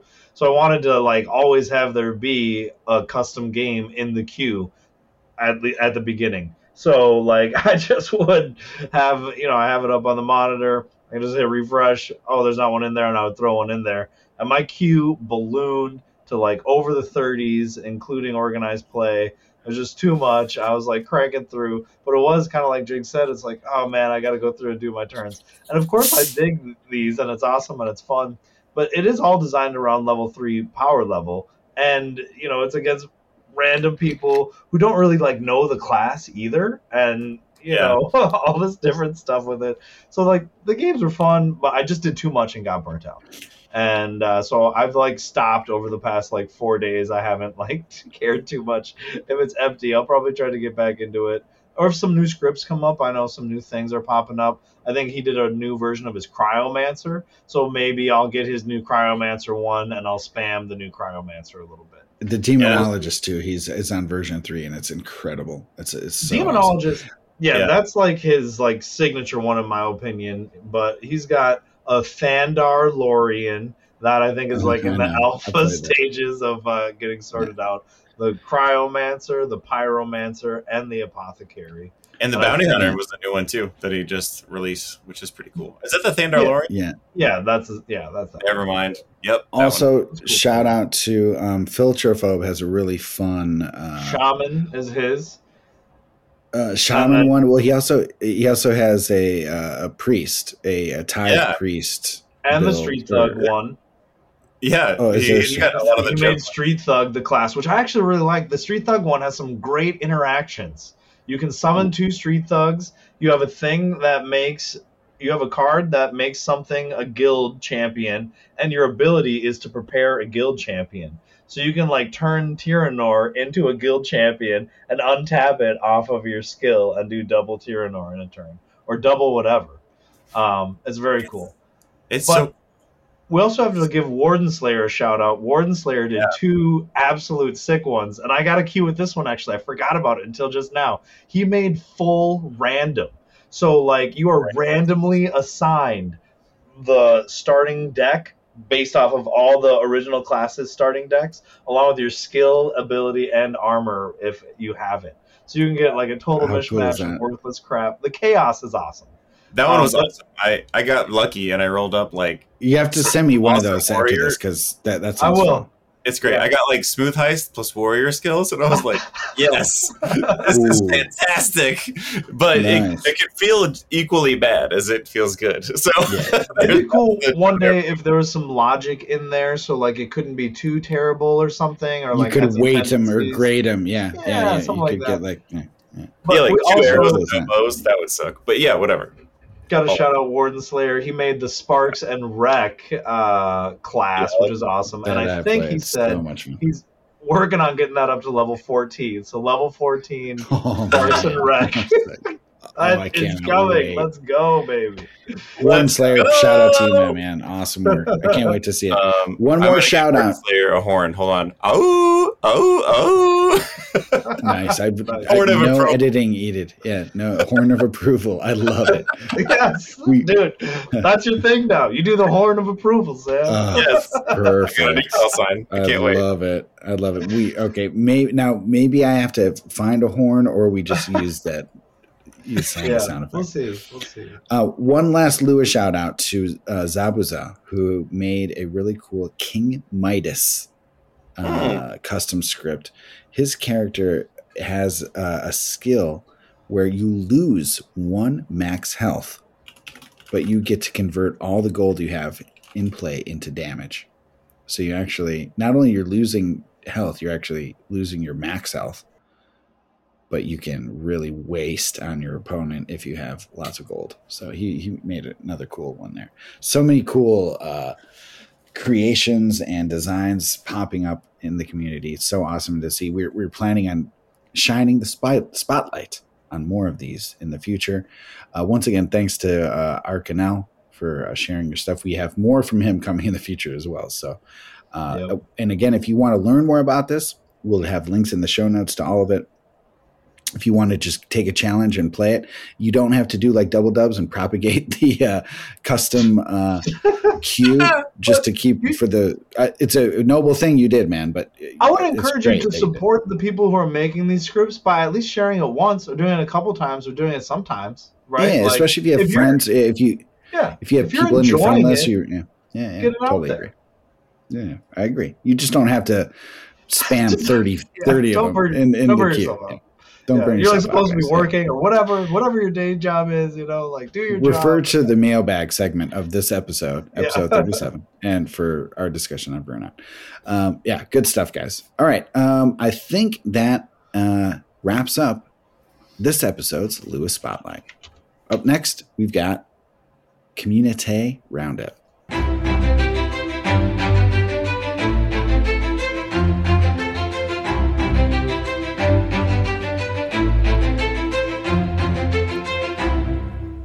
All right, boys. Uh, who's taking us home with the community roundup here? Well, I will kick us off here with the HRPC. Let you all know where things are at with that. The Ranger one is uh, shaping up for a top eight so far that includes Corey Bear 88, Saponique, Rucksack, Logan K. Stewart, and the Cats' Meow. So a lot of heavy hitters and uh, friendly faces in there, uh, with a few spots yet to be decided in the Ranger bracket. Up next on the cleric side of things, we have our semifinals all set up for Filterphobe versus Scorium. And then in the other side of the bracket, we've got Rip versus Noodle Tulpa. So a lot of good matches going on there. The Thief side of things, we have one person who has already advanced to the finals, none other than DeCats' Meow.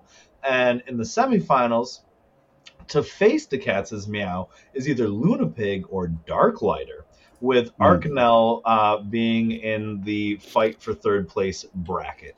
So, uh, yeah, that should be interesting to see if someone can take out Decat, basically. Because he already won the fighter one, which we'll hop over to now.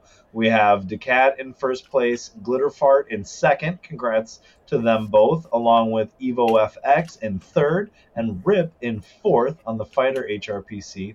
And in the Wizard one, um, we will just cover the semifinals where Scorium is waiting for an opponent. It could be Birdlaw.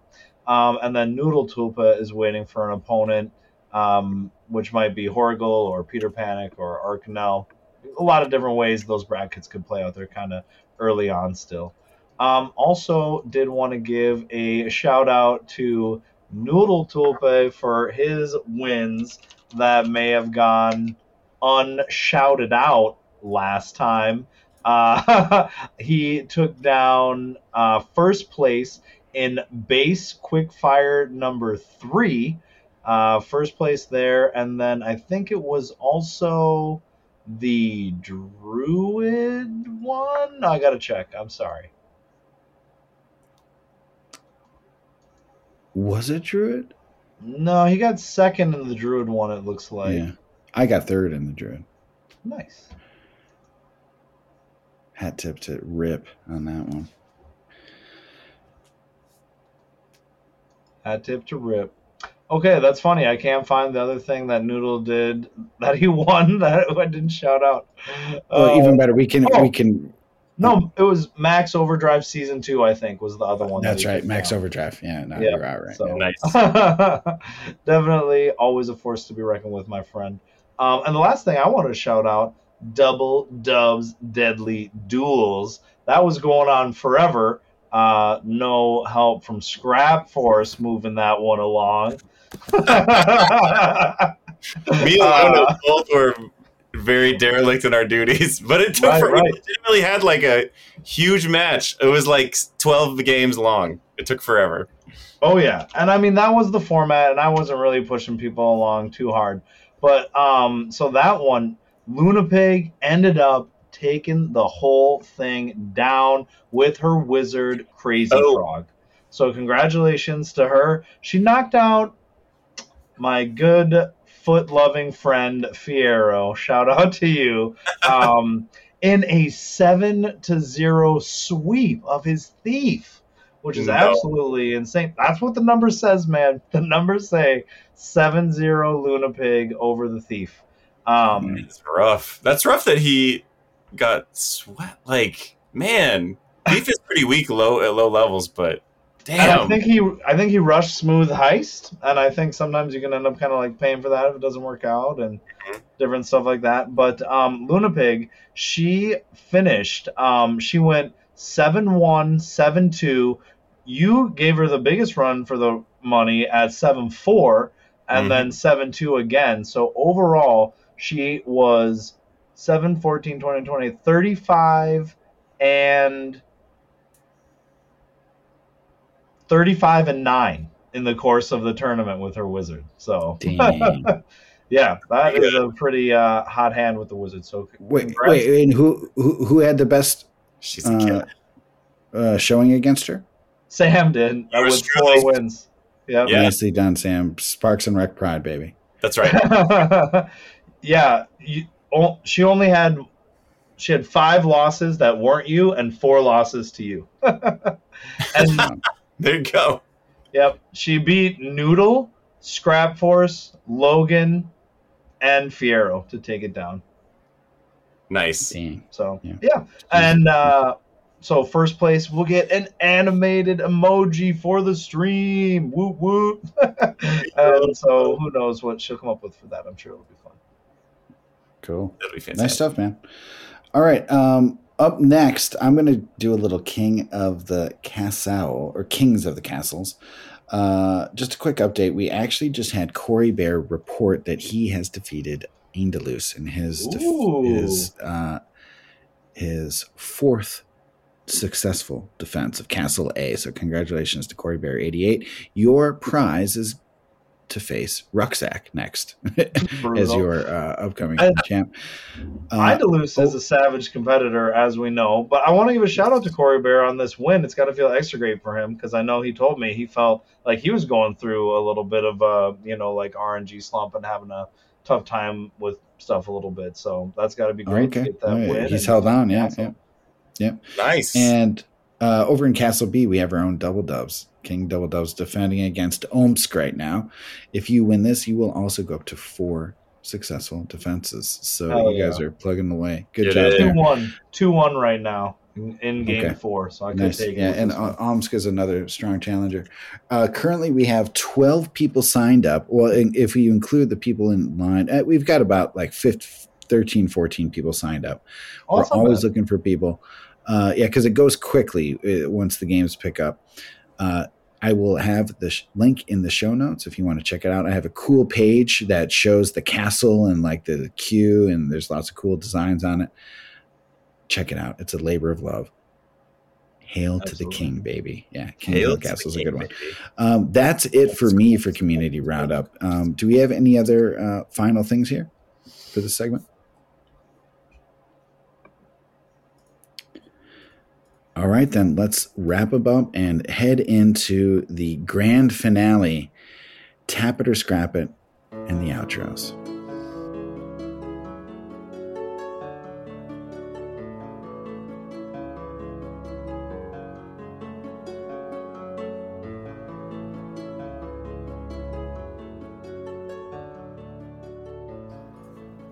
You gotta tap it or scrap it. You gotta tap it or scrap. All right. Well, my friends, um, if you've seen my Discord handle lately, it will say Scrap Force is playing Baldur's Gate 3. Uh, I am going to tap that game. It's really I've only got I don't know, seven, eight, ten hours, something like that. They're they're rising rapidly. Seven, Uh, eight, ten. seven, eight, ten, something like that. But it, it's a lot of fun. If you like games, I don't know. Dragon Age Origins is one that I really, really, really liked to play back in the day. But there's a lot of like conversation with people and looking in crates and seeing what's in there and getting treasure and looting treasure Looking in crates. and fighting. There's a lot of looking in crates. There's a lot of looking at crates, uh, finding spells, stuff. spells. Spells, it's so it's really deep. Yeah, it's like uh, D and D on um, on a computer screen. Yeah, Yeah, Uh, and yeah, it really is awesome. right it's based on 5e so okay cool anyways uh so there is a lot of like detailed oh you're probably gonna have to google this to see what you should do or or you don't and you mess things up and you just play through it because it's the kind of game like it's so long that you could probably afford to just play through it and you'll be fine Totally. but it's a lot of fun. So I definitely would tap that game and recommend to check it out. I'm just going to jump in. I uh, also hopped on the Baldur's Gate 3 train, hype train. Uh, I'm not sure why because I really don't have any time to play it. Uh, I did play a couple hours though. I, even on vacation, I've been on vacation for the last week and I haven't had. I was actually doing catching up on the last work I had to do before I could start my vacation within my vacation. Right. Uh, anyway, I bought it, played it for a couple hours, and it's like playing the games from the. The graphics are better. It's smooth, like it's beautiful. Uh, it's great. Like you, you're immersed into it. It sucks you in, but it feels like the old timey games too at the same time. So, hmm and I'm It's just like playing it on my little computer screen. And it, RPG. so yeah, I'm tapping that with you, buddy. I'm Yep. in it. I'm on the tap. Fully tapped. So my- Chris, it's I too have a group of friends, yeah, who wanted me to like buy the game, and they're like, "You gotta play, you gotta play, you gotta play with us." And so I just have been joining their Discord voice chat and having one of them screen share with me, and I'm like hanging out with the guys, watching them play the game. It's like I'm playing the game, you know. We're doing the thing. So I've gotten to like And, y- and experience you don't actually it have to play way. the game. Yeah, um, nice. That's you know, smart. I'm not like super Mm. invested in the storyline or anything like that, but yeah, I Yeah. didn't have to spend all the money on the game and play it. And like the thing is, to me, the single player experience will exist for a long time from now. I can get to it at any time. I have a huge library of unplayed games that I just play Hero Realms instead, anyways. So like, if I was Yep. gonna, It'll go play a on game, sale for like 15 bucks or Yeah. 20 bucks in like a, So- three months from now. I'm gonna play the patient gamer card and hold up on getting this one for a little while. But I'm hyped to try it. play. Maybe in the meantime, I'll play Divinity of Sin 2, which is kind of the game that came before Mm-hmm. this. It's very similar been- too. I've played both, and it's very similar. That's been sitting in my Steam library for like six years now Yeah. or five years. or Since that whatever. time it went on sale for fifteen dollars. Yeah, exactly. so like, I'm just gonna do that with Baldur's Gate. It'll be cool. Yep. Smart Worth owning move. for sure. The lesson, my tap it is waiting for games to go on sale before buying. Yes. nice, nice, nice job. Dev loves. All right. Um, I think we're good on taps. Let's go to scrap it. Who's scrapping it? Um, double dubs. I think you have something to scrap this week. What do you got? Yeah, I have some technological related scraps. First, scrap my internet provider for going out on me for a second there and blipping like that. I don't know what that was. That's so frustrating. It's Uh, not the so, first know, time, but we, we've we've made fun of your shitty internet connection before. This isn't the first time. I can't. I can't even begin to get into it. Yes, you're right. That so you know I almost want to audible the whole scrap just into my internet connection, like a s- streamer and podcaster with terrible internet. Like that's a tragedy right there. Great combo. But uh, the the other scrap I have is AirPods because I think I maybe lost mine this morning. I haven't Oh, seen them all day. I have a toddler who like tears things apart, and if you guys can see, that's camera one. I'll switch you guys over to camera two, which is fantastic podcast content as well. But basically, it's a mess around here, so I'm hoping they turn up. But we ran around like crazy at the park today. They were in my pocket, and I don't remember seeing them since mm. then. So I'm You know, I think this You was a do this is a conspiracy by Apple because they cost like two hundred and fifty dollars and they're so losable. They're so easy to lose. and breakable. They knew what they were. Now you know you they have the Find My iPhone option on them. If you have them, my sweet Android that uh, I like to. you can do it on a website though. You you don't even need to do it. No, it, it's or it's it's That's true. called Find My iPhone, but it's a service that helps you. It, it'll actually help you locate where they are or the last known location. Okay, so Okay. I was I was hanging out in the public and uh, we were talking with the kids and you know how the kids will always teach you stuff about technology. You can do that from your friend's phone. There's a way to open the Find My app and then say help a friend and then your friend can log into their it, your friend has to know their their Apple password, but they can log in and use the app from your phone even and that was genius. I was like, "What?" That was mind blowing. So I'll give that a tap for Apple, but it's also uh, combined with a scrap, so you know, not quite that. strong. Nice. I like that's- it's a tap keep it in mind within a scrap. Yeah, Nicely it's done. a nested I like it. tap, which is not as strong It's as a a full tap, tap. right? Yeah, yeah, not But as not as sometimes strong like a tap, a tap where you're expecting a scrap can be a welcome surprise as well, though, can it, my friends? Um, Yeah. It's always nice for them to. to I, kinda I'll just jump on like and that. say AirPods when they work, they're they're yeah. When AirPods are working, they're incredible. The, I'm using them right now. Uh, you're going to notice my mic isn't quite as good because I didn't bring them with me traveling, but the left one doesn't charge all the way sometimes. At first, it worked if I just cleaned the connector inside. Now it now I need to like rub it in like alcohol for it to charge. It didn't charge right before we recorded this. Uh, and it's they're maybe exactly a year old and i don't use them like that much Mhm. you know um Mhm. anyway yeah airpods they're expensive they're great when they work but it might be Yeah. better just buy the cheap ones guys anyway For 250, you'd Um, hope that you get more than a year out of it. That's for sure. yeah man wow this took uh, we're really we took a negative turn here with the scrap on the airpods guys Hey, Maybe we Um, gotta think about like what we're maybe we got to do scraps first and then taps on the end anyway Fuck, scrap it or tap it it. maybe Yeah, next time we'll yeah. do scrap it or tap it that sounds a little better anyway scrap it or tap it okay We did have Anyways, a nested guys, tab um, at least, but there's that. So Nested taps are something we'll have to work on in the future too, Sammy. Thanks for bringing that Yeah. bringing that to light. Um, I- I'll say my uh, thanks and goodbye here, guys. Great to see you. I know this this show is a little sloppy. It's the middle of summer. We, we threw it together for you because we love you. Uh, it's good to be back. It's great to see you guys. Uh, we'll, we'll try to get another one again in two to three weeks from now. And until then, uh, stay safe out there, guys. Keep realming in the heroes and keep heroes in the realms. Peace out. So, uh, as I always do, um, if you have not signed up yet, go to hero-helper.com and sign up. You can, if you're playing Hero Realms, it's a way to get an idea of what your overall win loss is. It's a website developed by moi. It is gratis or free if you're not speaking other languages, and it's great. Uh, one other thing I wanted to add too, while we were talking, I worked up a little magic on some of the queries that we run for Hero Helper, and added Necromancer to it really quick.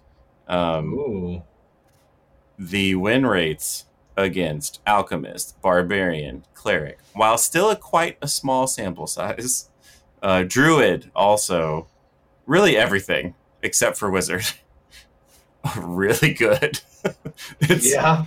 None of them are below 70%. Wizards at 47% win rate. So it's getting Wow. looked on by the Wizard, as you might imagine, probably the Serpentine staff. But everything else, it's demolishing. And Barbarian is the worst at 86.6% of wins. Now it's only 20 it's 26 and 4, so it's not like a huge it's like not even 30 games. But um wow. It actually is exactly 30 games, but Oh, thank you. Yeah, that is math is not my strong point there. Oh, I you guess. know. I'll write the query. The computer doesn't.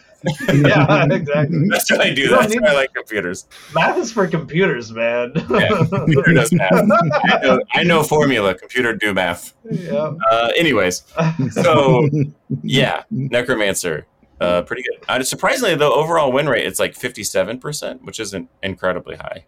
Like I know I when think that means there's a lot of other necromancers they're facing, and there's a lot of wizards they're facing, and Yeah. you know necros aren't facing a lot of things yeah, also the below b- below like level 12 it's pretty bad it, it, it doesn't really It start needs to firing on all cylinders tape out, until yeah. later Yeah, no, and I'm seeing I can see what it is now. If you if you look at the data, there's a lot of fighter games and a lot of wizard games, and that's going to be all level three or level four because that there's a lot of players who are on the free version, um, and so those are all the games when you're coming up. So that makes sense. Sure. But yeah, uh, once you get past that with the other classes, wow, that's pretty cool. Anyways, I just wanted to make sure that I got into the episode because I uh, I thought that was pretty interesting. And, And with that's why you should sign up for hero-helper.com. that's right. because- You get insights. You get data. It's the best. And you know, now that I've written this query, I can push it live to our production site really quick. So, anyways, uh, with that, I just want to say, what do I want to say? Stop We're squish. squishing these ones. That's it. That's it. Yep. Oh, I stepped on it. You gotta do it again. Okay, here's a clean one. Stop squish it. Fantastic. So yeah, double dubs here, signing out for the evening. Another super fun one, guys. I want to thank everybody uh, who listens and participates in the community. Makes it uh, you know what it is to to be here and and hang out with y'all. It's super fantastic. Um, Twitch.tv slash double dubs. If you want even more Hero Realms content, I stream every Wednesday at 8:30 p.m. Central. I've got a giveaway that I'm doing next week uh, that you'll probably be able to get in on it if you listen to this. Uh, of I have copies of Parsons the Insider. If Oh! you play me and beat me on stream, I will send you a copy of Parsons the Insider, and I will play any format or challenge or restrictions you want. So you can play uh, cleric, and I'll play fighter. You can play a crazy custom script, whatever you want. Uh, and if you beat me, I'll send you one of those cards. And oh, oh, oh. hang out and check it out. And in the meantime, stay fresh, cheese bags. Boom.